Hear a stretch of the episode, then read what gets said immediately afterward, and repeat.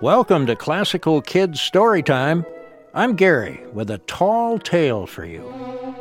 You know what a tall tale is? Well, it's a story that's just a little bit bigger than real life. Sometimes a lot bigger. Trick is, you gotta tell it with a straight face, like it's the absolute truest story you ever heard. Today, I'm going to tell you part of one of the biggest, tallest tales of all time the story of Paul Bunyan and his best buddy, Babe the Blue Ox. Long ago, in the deep woods, Ma and Pa Bunyan welcomed their baby boy Paul into the world. They knew right away he was no ordinary baby. He was so big it took three storks to carry him. Whoa, heavy kid. I know, right? Tell me about it.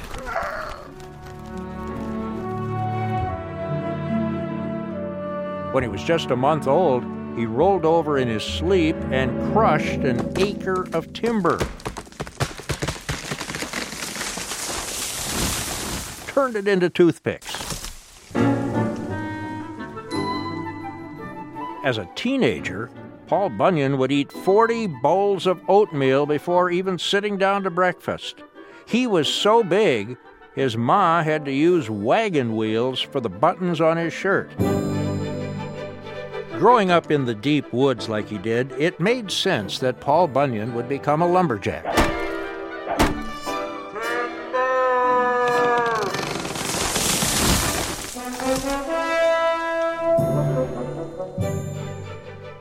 His custom built axe used two tons of iron, and the handle was an entire tree. He left home carrying that axe and started to log his way west across the country. One year, winter caught up with him in the Dakotas. Now, this was a brutal, blizzardy, blisteringly cold winter. The nights were so cold that if you said something, Hey, pass me the salt.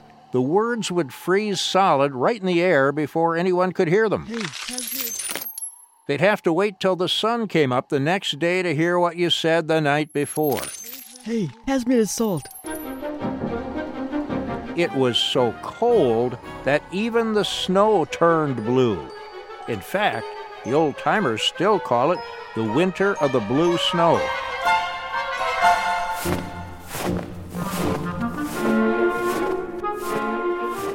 Paul Bunyan was walking in the blue snow when he heard a commotion way down near his knees. Kind of a snorting, grumpy, frustrated, mooish sound, with little whirlwinds of blue snow flying up from time to time.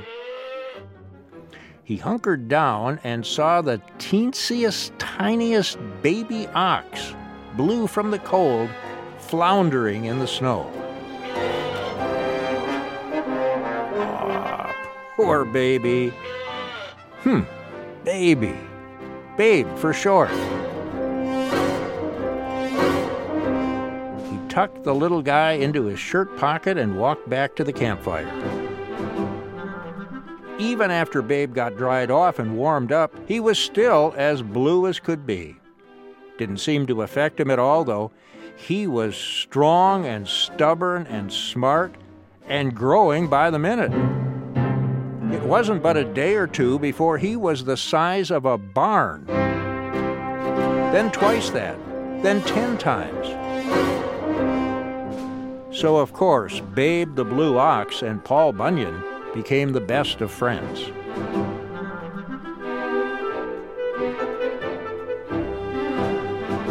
One afternoon in North Dakota, they got a notion to take a walk before supper, a stroll to the Pacific Ocean.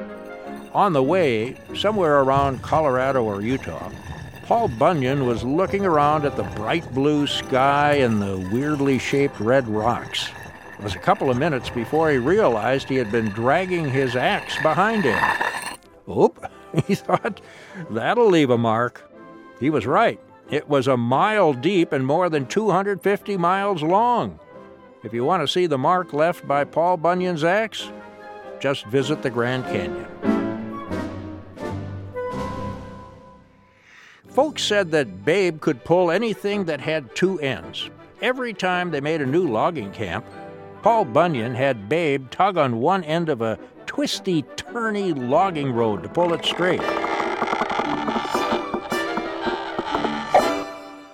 In winter, the loggers would coat the roads with ice to make hauling the wood sleighs easier, and Babe would haul the giant water tanks that they used. One day, the tank sprung a leak. All that water just started to flow south, still flowing today. We call it the Mississippi River. And maybe you've heard of the Great Lakes.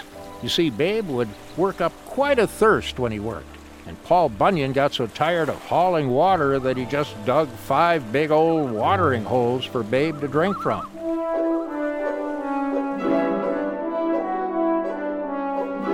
Even though Babe did a lot of work with Paul Bunyan, he was a pretty independent critter, too, given to wandering off to explore for days at a time. One of those wandering spells happened in Minnesota during the rainy season, but the ground was muddy and soft. He made so many hoof prints running around in the rain.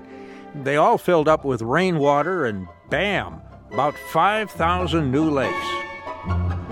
His hoof prints were so deep that once a newlywed couple fell into one. And 40 years later, their son finally crawled out to tell the story. Paul Bunyan made some lake sized footprints of his own, stomping around in the rain trying to catch up with Babe. About 5,000 or so. So if you ever wondered how Minnesota became the land of 10,000 lakes, now you know.